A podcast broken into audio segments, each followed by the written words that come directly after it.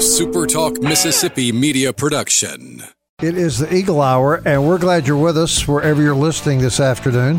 We've got a great show lined up for you. We're going to be getting to that very shortly. Uh, Bob Getty and Luke Johnson from the First Bank Studios in Laurel and Hattiesburg. Glad you're with us this afternoon. A great guest on the show about to join us, Chase Scott, former baseball star for the Golden Eagles and now coach down at Mississippi uh, Community College or Mississippi Gulf Coast Community College. So we're glad to have him on the show. Opening segment sponsored by Dickey's Barbecue Pit, proud supporters of this show and uh, and Southern Miss Athletics. We hope you enjoy their food seven days a week. They're cooking it in house. They'll deliver it to you. I think you can eat in the dining room again now uh, with reduced capacity, but nevertheless, the food is always good, and we're grateful for them and their support of the Eagle Hour. Bob Getty, Luke Johnson from the First Bank Studios in Laurel and Hattiesburg. Rainy, stormy Hattiesburg, Luke. Uh, how are things over there in the beautiful city of Laurel?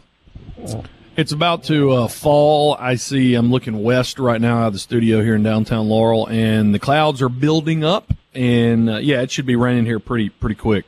Good deal. Well, it's raining pretty hard here. Chase Scott, uh, as our first guest of the day. Chase was a really a great utility player, left fielder, third baseman, first baseman. Had a 21 game hitting streak his junior year at uh, Southern Miss. A high school All American, junior college standout, great player for Southern Miss, and now a coach at Mississippi Gulf Coast Community College. Chase Scott, welcome to the Eagle Hour. Yes, sir. Thank you for having me.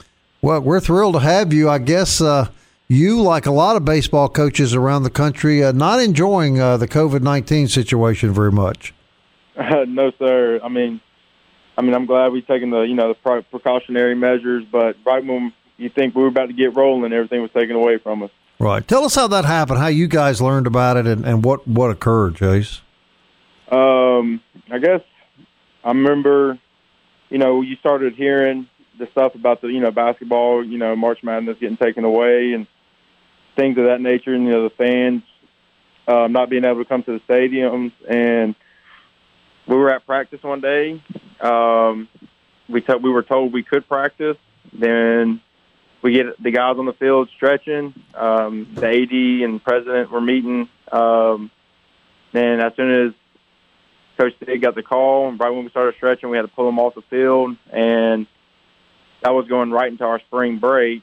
And they said it was about to be a two week, you know, 14 day quarantine or whatever it may have been at the time. And so, I mean, we're being optimistic. We're telling the guys, you know, treat it as like your, you know, a second Christmas break, you know, stay in shape, run, hit, throw do all those things. So when we're able to come back, hit the ground running, and then I guess about a month in, you know, not of the, the all the guys not being back on campus. I mean, I guess reality set in, and you know, we figured that baseball season was baseball season was over with. Right, and uh, tough. I know at a junior college had to be tough for the kids that were going to enjoy their sophomore year. It was. Um, and I know, luckily, we had a lot of our guys, you know, signed somewhere and going. And for the for the guys who weren't, we were, you know, we're still trying to find places for them to go. But I mean, if that doesn't work out, I mean, we were, we're welcoming them back, you know, with open arms. Because I mean, at the end of the day, I know for me, um, my sophomore year was a big deal for me. I had, you know, I was injured my freshman year in junior college then my sophomore season, I wasn't signed. I didn't sign to Southern Miss till late. So a lot of these guys, you know, they they weren't given that chance to you know get that offer that they were looking for later on, you know, in the spring season. Hmm. And so, what happens to those kids, Chase? What do they do?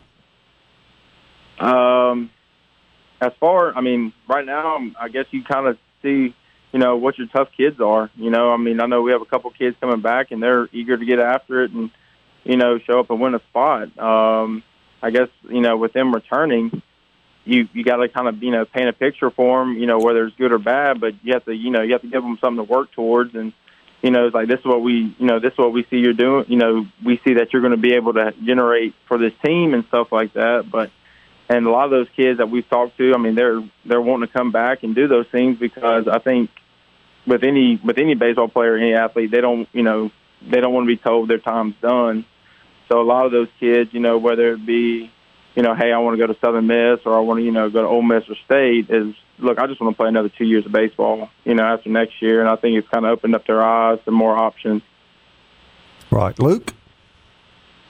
Chase, thanks so much for being on. We've talked uh, about junior college baseball, particularly with the academic front, because a lot of your guys will have done all the credits they needed um, to go on to a a D1 college, and now their their years stripped out from under them, so they got to f- figure out on the academic side.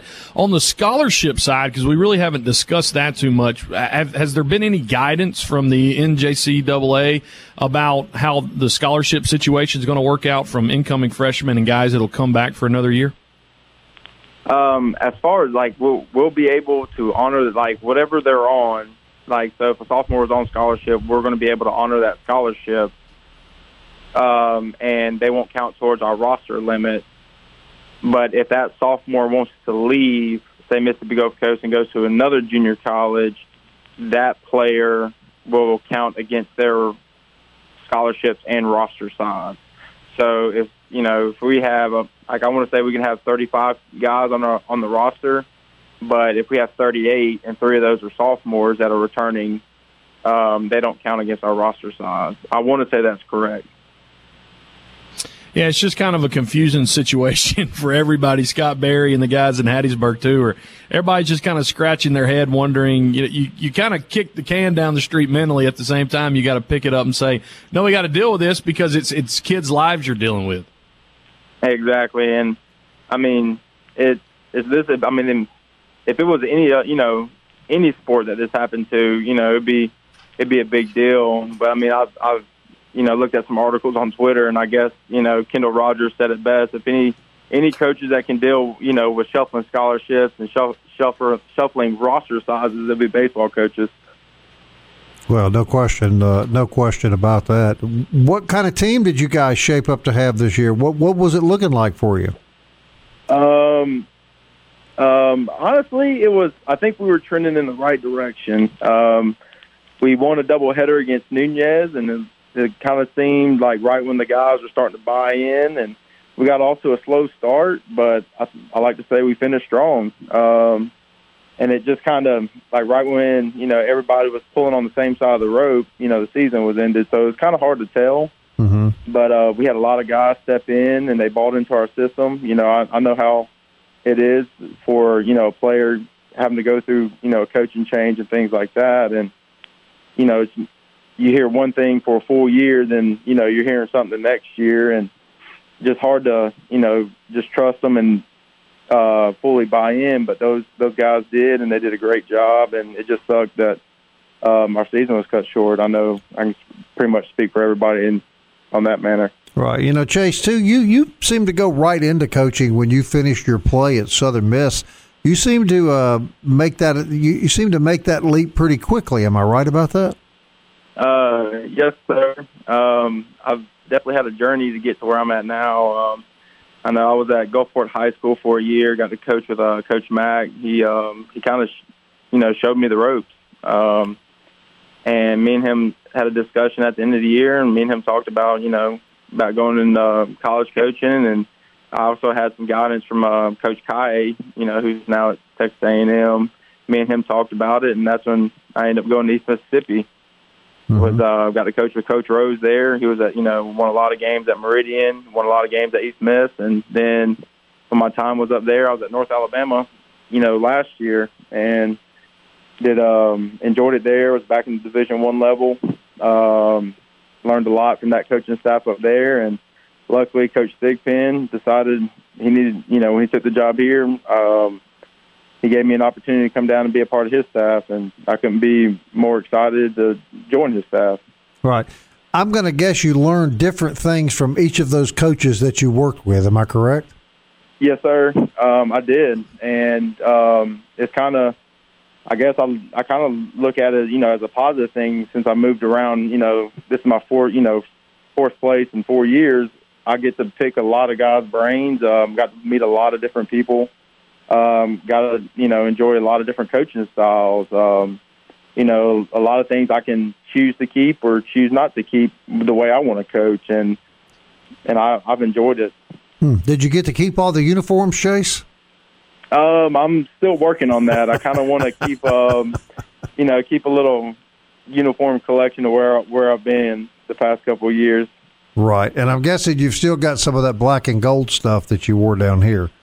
Oh yes, sir. Yes, sir. Yeah, we're to hold you over for the other segment. Uh, my clock isn't working, so I've got somebody remotely going to take us into the break, and uh, so we we may run out of time. We want to talk to you a little bit about your career at Southern Miss, that 21 game hitting streak. Uh, now we may get interrupted by a break here, but uh, you know when you're on a winning streak like that, a hitting streak, does does every game after you've well, I tell you what, I want you to hold that thought because I hear the break music now. 21 game hitting streak. I want you to talk about that when you come back and also uh, the really outstanding career that you had at Southern Miss. That good? Yes, sir. Sounds good. All right, we're talking to Chase Scott, everybody, who's now a coach at Mississippi Gulf Coast Community College, former slugger and infielder and outfielder for the Southern Miss Golden Eagles. Eagle Hour will continue right after this.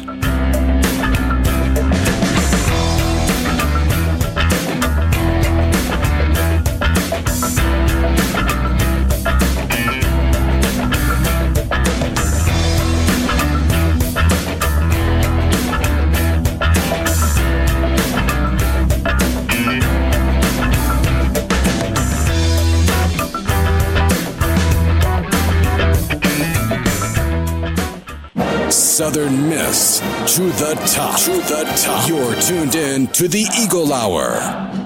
Welcome back to the Eagle Hour. Glad you're with us this afternoon. Bob and Luke from the First Bank Studios in Laurel and Hattiesburg. Michael Morgan's behind the scenes saving us, Luke.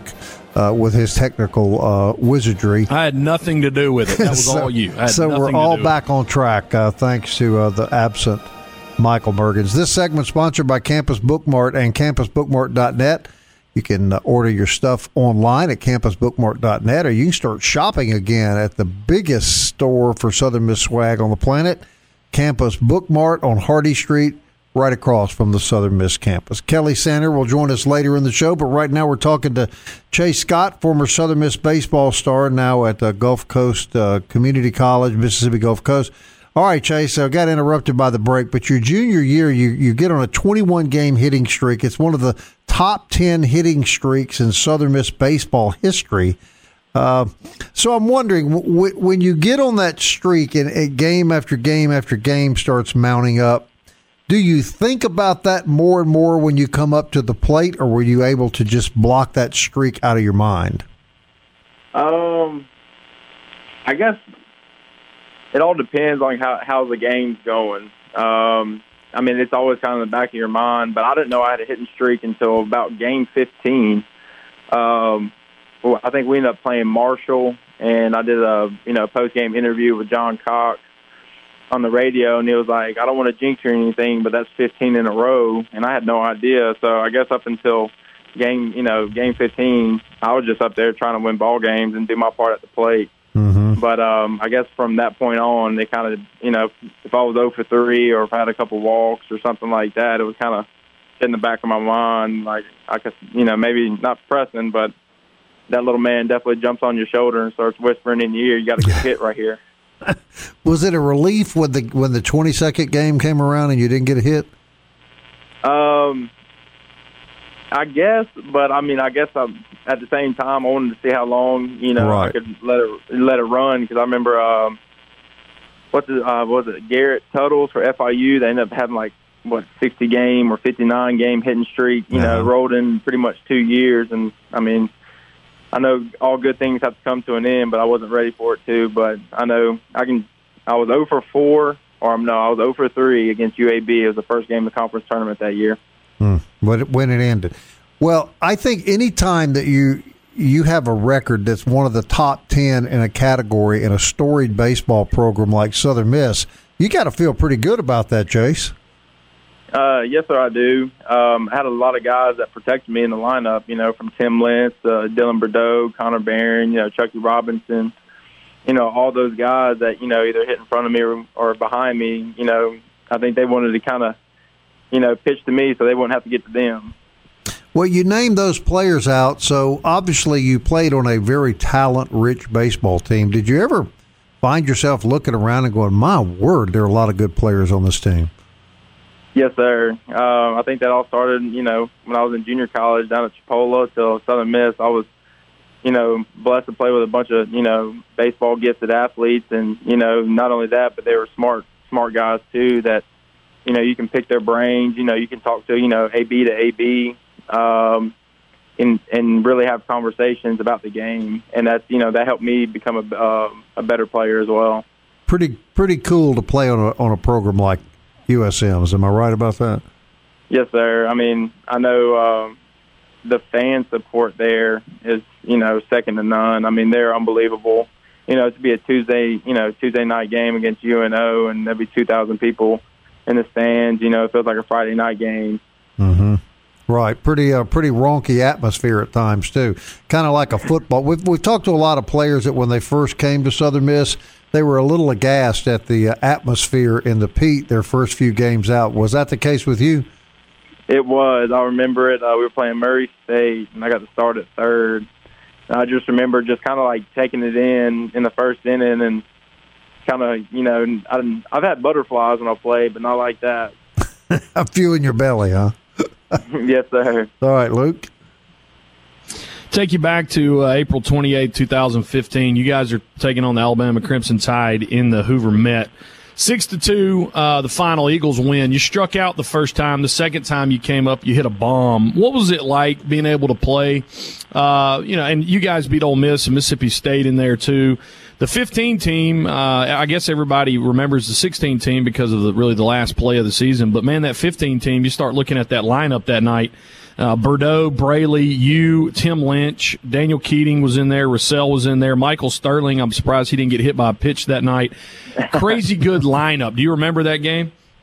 Yes, sir, I do. Um, it was wet. I remember it rained on us all the way up there. We only got to play seven, but um, yeah, I remember striking out my first AB, and I was kind of searching mentally, and I remember Kai grabbed me and was like, "Boy, quit thinking and just hit." And sure enough, I quit thinking, and everything else just kind of fell into place. But um, it, I just remember, like, I think we went up early, or it was kind of, I think we went up early. I think Alabama hit a home run, and anyways, we tacked on a couple runs in in in the middle of the game, and but we just felt in control the whole game and I don't know. I guess that's that's when everything kind of took off for us. Because um, like right in those couple of weeks, I think during my hitting streak, it was um, we rattled off like 21, you know, wins as well. Yeah. Uh, and that's that really put us in a position, you know, to have a chance to make a regional that year. We we're looking at uh, where you played in the field, and, and I'm a I like utility guys. When I think of the utility player, I think of Ben Zobrist, I think of Craig Counsell, I think of Chone Figgins, old school here before you were born. Mark Lemke from the uh, the Atlanta Braves. How did that? You know, most guys they they draw a circle around themselves in the field. This is my position. I'm going to take it. But as a utility guy, man, you're starting in the outfield. You're starting in the infield. Is that something you kind of wore as a badge? That was kind of your game. Um, I like to think so. I know I started off at third. Um, then they moved me around, and I guess I guess Coach Berry had confidence, you know, in me to get it done in multiple positions. And um, I mean, it was fun. I mean, I, I got to have a lot of gloves, which was positive. Um, I mean, I think one point my junior year, I had a third baseman's glove, an outfielder's glove, and a first baseman's glove all in my bag.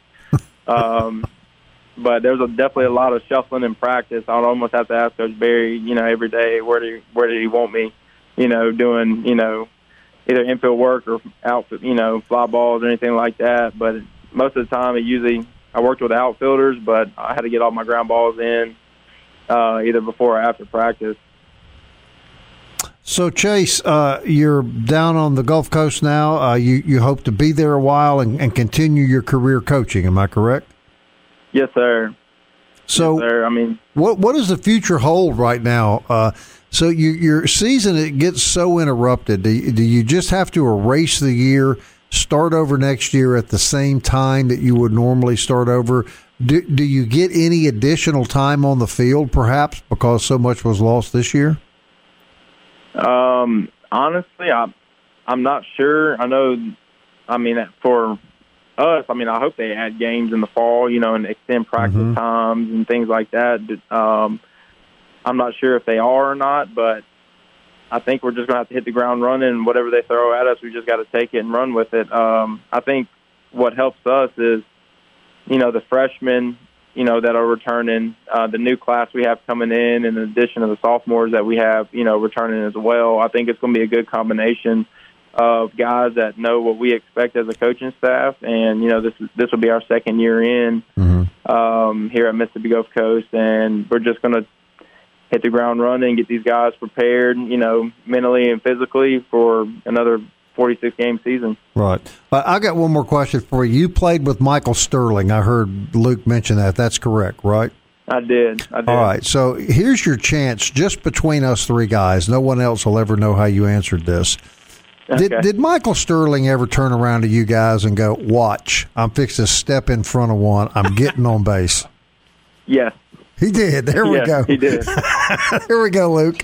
We've wondered How that. often? How often was that, Chase? Um, it wasn't as it wasn't it wasn't as often as you would think, but there'd be times that he's like you could kind of tell he's like, yeah, I gotta go. I'm gonna take one. He's like, I'm I'm I'm kicking I'm kicking the white line out, and I'm getting you know my toes are gonna be on the line.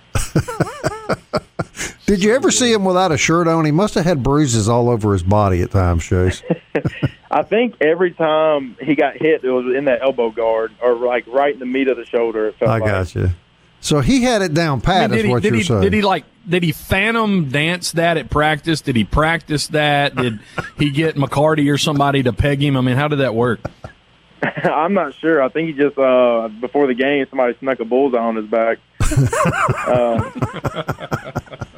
He took a few, didn't he, Chase? Oh, he did. He had a great shortstop too. He was a great Oh, player. he was no question. unbelievable.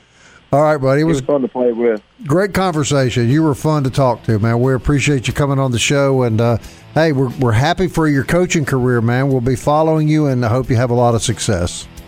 Yes, sir. I greatly appreciate it. All right, Chase Scott, everybody. Thanks, Chase. Another great young kid from Southern Miss Baseball. Just nothing better to talk about, Luke Johnson, than Southern Miss Baseball, and so many characters through the years on that team. They're a riot, but they're the funnest uh, to watch in the world for sure. No question. We'll be right back. Kelly Sander. He's not too much fun, but we're going to bring him back on the Eagle Hour.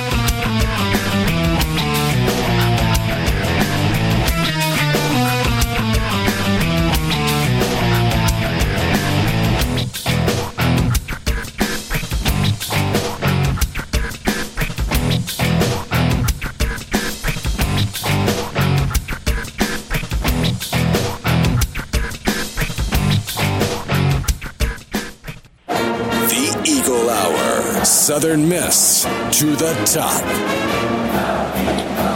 Good hanging with Chase Scott, former Southern Miss utility man, was on that 2016 Conference USA Tournament Championship uh, team. Bob, the one that uh, Chuckie Robinson applied that last tag on Rice, it's got to be good. Being That Chase Scott, it. looking back over the years and say we beat Rice. But he played at a sweet And, time. uh, They played at a sweet time, and that's when uh, the tournament was at uh, the Pete. So uh, pretty Right. cool hanging out with Chase Scott and wish him all the best down at Mississippi Gulf Coast. Third segment of the Eagle Hour brought to you every day by 4th Street Bar and Grill located on 4th Street in Hattiesburg, Mississippi. Check out Facebook and uh, see what they're serving on that 8.95 lunch. It comes with a free drink. Swing by and see our good buddy Slade White and his crew over at 4th Street Bar and Grill. It is um, almost raining here in Laurel, pouring on Bob at the First Bank Studio in Hattiesburg. Kelly J. Uh, J. Sander, immune from all that, be uh, by where he lives. But uh, Kelly, how's your uh, what day is it? Wednesday going? How's it going? You know, I, I enjoyed the interview you guys had with with Chase there, and he was talking about Michael Sterling getting beaned all the time, and I was sitting back there thinking about my baseball career, and I was, and I, you know, my baseball career, I was never pegged once, and I and I texted my son, and I said, "Can you believe that? I never got pegged once." And my son texted back, and he said, "You have to be in a game and at bat to be to be." Officially being- pegged. Look, Yes, I, I- said, that's a very good point.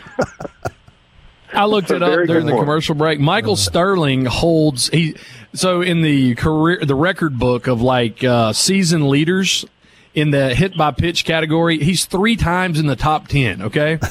So this it's it's pretty cool to get one spot in the top ten. Three of his four years at Southern Miss, he's in the top ten record books by hit by pitch. Yeah, I think he led the. I think he led the entire NCAA one year, if I'm not mistaken, in hit pitches. And I'm sure, and I'm sure every Fre- pitcher that faced year. him said, "Well, That's what you get for being such a good hitter, right? if, if, if you stunk, we wouldn't have to hit you. So right? the secret was revealed to guys that he'd sometimes turn around and told him what was about to come before he we went up, went up to the plate. So uh, he went up there knowing what it was fixed to happen. And they never believed it, did they? No, and I got to tell you, you got to admire the toughness of a kid that's willing to take 90 mile an hour hard balls in his shoulder and his arms to get on base. You got to have I some told- respect told- for that. Well, I told you guys my We Want Sanders story, right? Uh, no, no. Didn't I? Yes. Oh, did he? Okay, he tells us so many. Well, never mind. It's Never hard mind to then. keep up with him. Have you got any news today, Kelly? Or are you just lounging out at the estate and you know have all the hired help inside? Because I don't know, you probably make Ernesto work rain or shine outside. Am I correct? Well, he he worked for Sweden and he got the hedges trimmed and the lawn mowed uh, before I had him take my barbells up to the attic. When's the last time you picked up a barbell? That's why he took them up to the attic, Luke. He had Uh, to dust them first. And I, and I got to tell you before I do have some news, Bob, but I got a kick out of Luke when he was talking to Chase saying, "Yeah, this was before you were born." I'm going now. You know how it feels, Luke. You Right. know, Correct. Um, right. Luke can finally. I was I was talking Yeah. about Mark Lemke in the early '90s. Okay, that's still not that old. No, I, I know, but the phrase coming out of your mouth is, you know, Mm, before you were like you're some grand old man. But at any rate, Right. At any rate, Right. um, Do you have any news, Santa, or we just bring you on the show for nothing? No, more Okay. COVID nineteen, more ways of uh, of dealing with COVID nineteen. One of the Big Twelve schools, uh, whose season ticket sales, of course, were were very very slow to say the least, um, because of the unsurety of what might be going on this fall, uh, made a determination and a decision that they were only only going to they were going to have fans this fall, but they were only only going to fill their stadium to half capacity.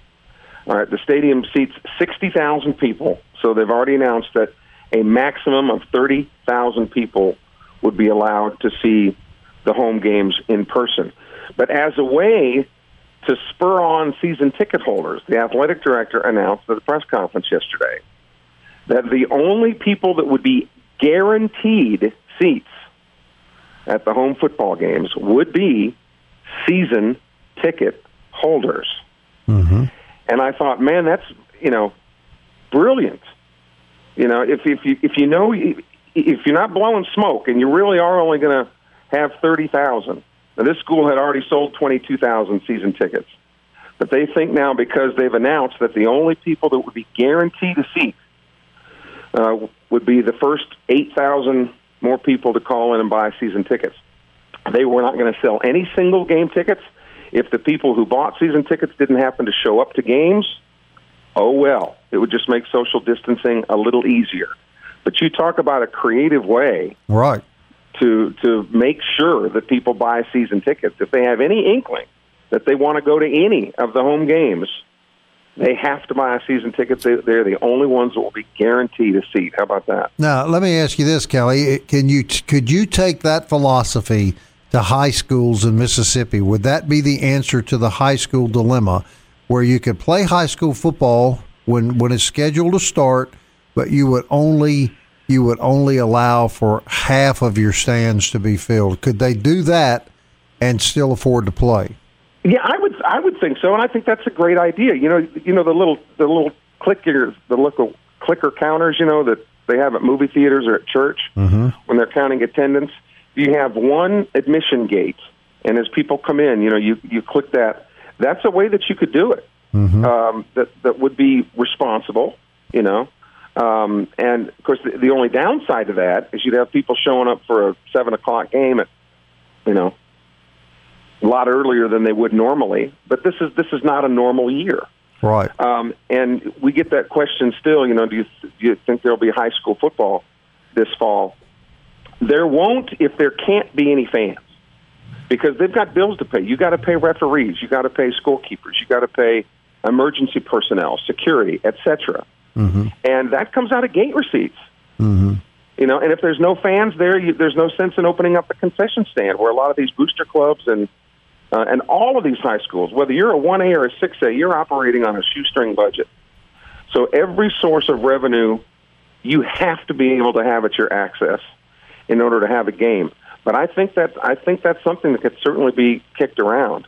Yeah. Uh, is okay. Whatever our fire code seating capacity is, we're going to limit it at half. Right. And for colleges, if you if you limited uh, your attendance to to half of your stadium, then obviously you could sell tickets strategically.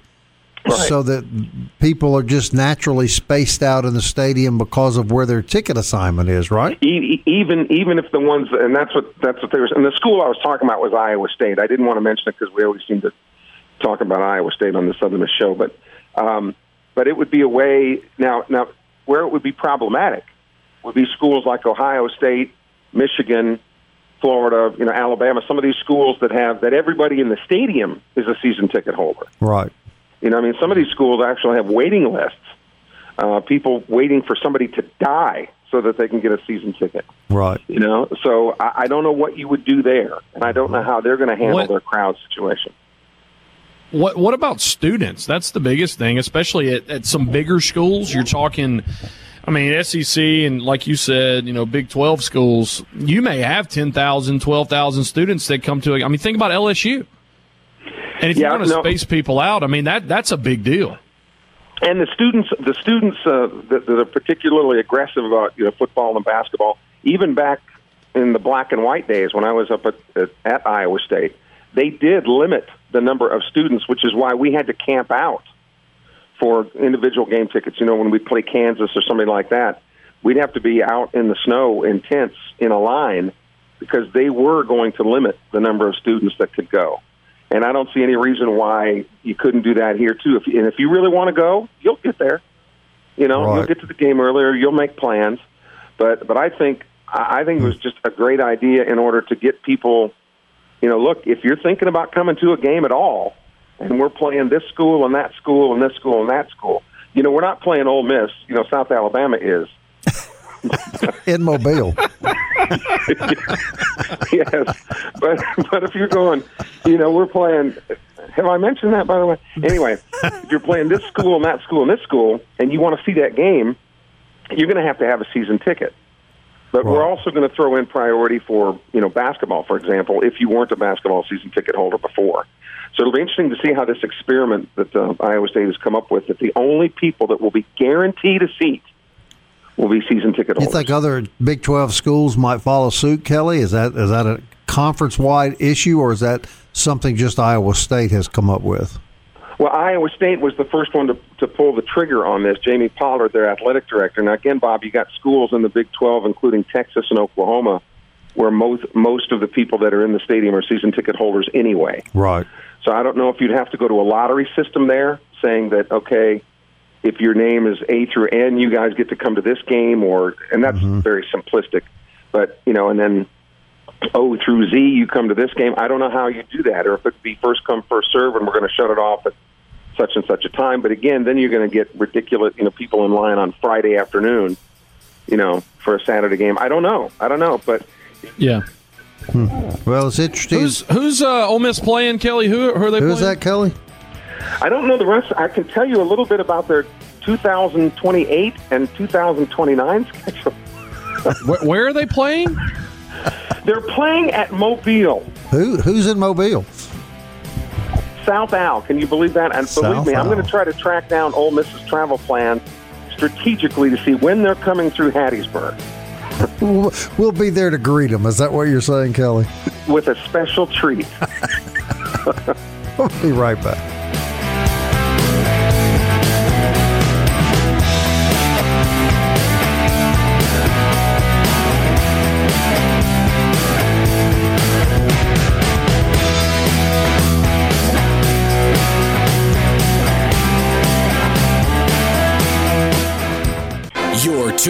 In to the Eagle Hour. The Eagle Hour. Southern Miss to the top.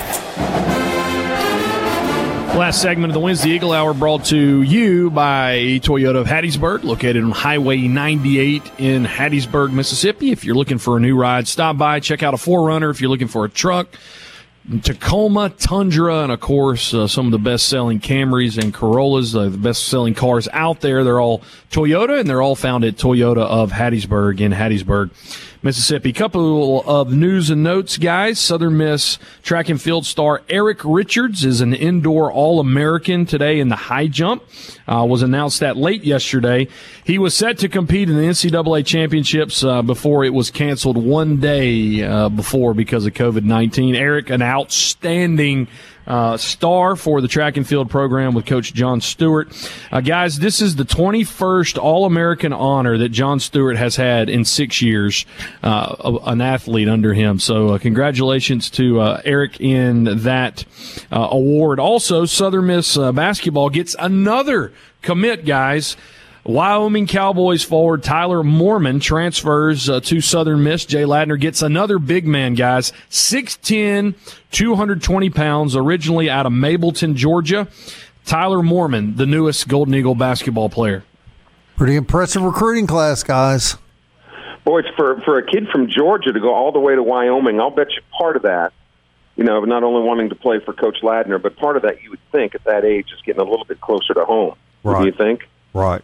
Right. You know, the Southern kids tend to, you know, when you talk to college baseball coaches, particularly the ones north of the Mason Dixon line, I'll ask them, I'll say, how come you don't have any more kids from the South? You know, because the kids from the South get to play baseball pretty much all year round. And just about every one of those northern coaches says the same thing. They say, Kelly, we'd like to have kids from the South, but every time we sign one, they'll last about a year.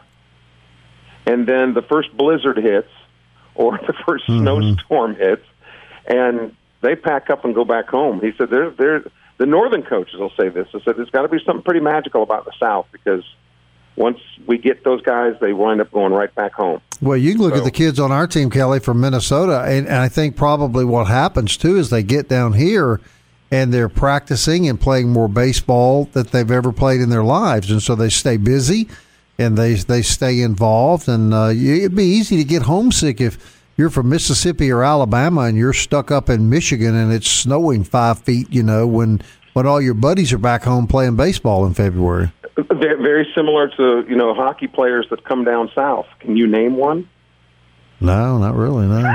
exactly. Can you name one yeah. program that has hockey in the, in the no, South? No. Actually, I can. Who's that, Kelly? North Alabama. They have a hockey team. They do, and they're very good. Really? North, North, yes, North Alabama is very good. Who do they play? They're, uh, I think they're what Division 2 uh-huh. in, in hockey, and I think they play. You know, the the team in the, in the Ohio Valley that have uh, hockey teams. But yeah, we'd have to research, and that's that's a, a Luke research item. Right. North Alabama. That's uh, north of the Mason Dixon line, isn't it? Is no, it? no, I don't think so. Luke. Well, they were on our side. no, it's not. I think it's North Alabama there.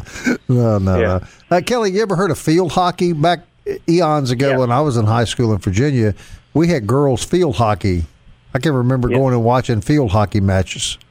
Actually, um, actually, my son and some of his buddies they'll get playing, you know, field hockey, and they'll set up the nets and just use regular hockey sticks, which mm-hmm. are difficult to find in the South. You know, you almost have to go online and get them shipped, but then you know play with a tennis ball, and uh, so they like the speed of ice hockey, but of course it's kind of difficult to keep ice down here, and skates are not readily available. Right. So, um, so they adapt field hockey. It's a great, you know, kind of a crossbred of rugby and soccer. So it's it's a great sport for kids to play, and I'm surprised that there haven't been, you know, any leagues or people trying to expose kids to that down here. That was hockey big where you grew up, Kelly. Yes, yeah, it was. So you're a uh, hockey yeah. fan? Love hockey. Do you? Yeah, love I love yeah. hockey. And I hate when the Mississippi Gulf Coast, you know, the Jackson Bandits were in Jackson for a while, and mm-hmm. the East Coast Hockey League, and the the uh, Mississippi Seawolves, and later the Mississippi Surge. Um, we'd make weekends out of it. You know, they'd have right. Saturday night games and uh, great times. Why they Why do they throw octopuses on the ice? I don't know. I that that was in in one particular city, isn't it? Uh, Philadelphia, maybe. Um, Detroit, I think. Is it Detroit? Okay, I don't know. Octopuses. Yeah, I, I don't know. Live, they throw live octopuses on the. Yeah, it started. It started, I think, about ten years ago during hmm. a playoff game. That's that's all I can really remember about it. Hmm. I, I don't remember the specific. Uh, you know, a sports trivia thing that Kelly didn't know the answer to. Luke, you need to write this down. I, I, I mean, that's I'm a very, lot more famous than the North Alabama hockey program. Correct. Who knew that? But Kelly Sander. Well, let me. I got something uh, to to bounce back at that. Now, you realize if country singer, country western singer Kitty Wells married country singer Conway Twitty, her name would be Kitty Twitty. Hey guys, we, we ran out of material today. We just ran out. We need a game. We need a game to talk about, don't we, guys? Dude, hell, hell. Just give us one game. We'll talk about it all week if we could just have one game. If Well- Ella Fitzgerald married Darth Vader, she'd be Elevator. Until tomorrow at 1 o'clock, Southern Miss. To the top.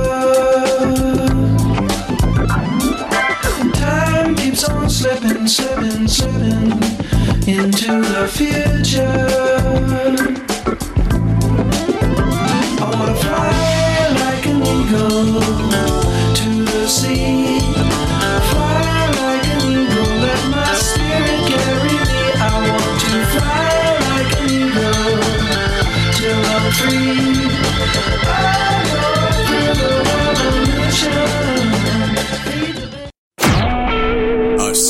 The revolution. A SuperTalk Mississippi media production.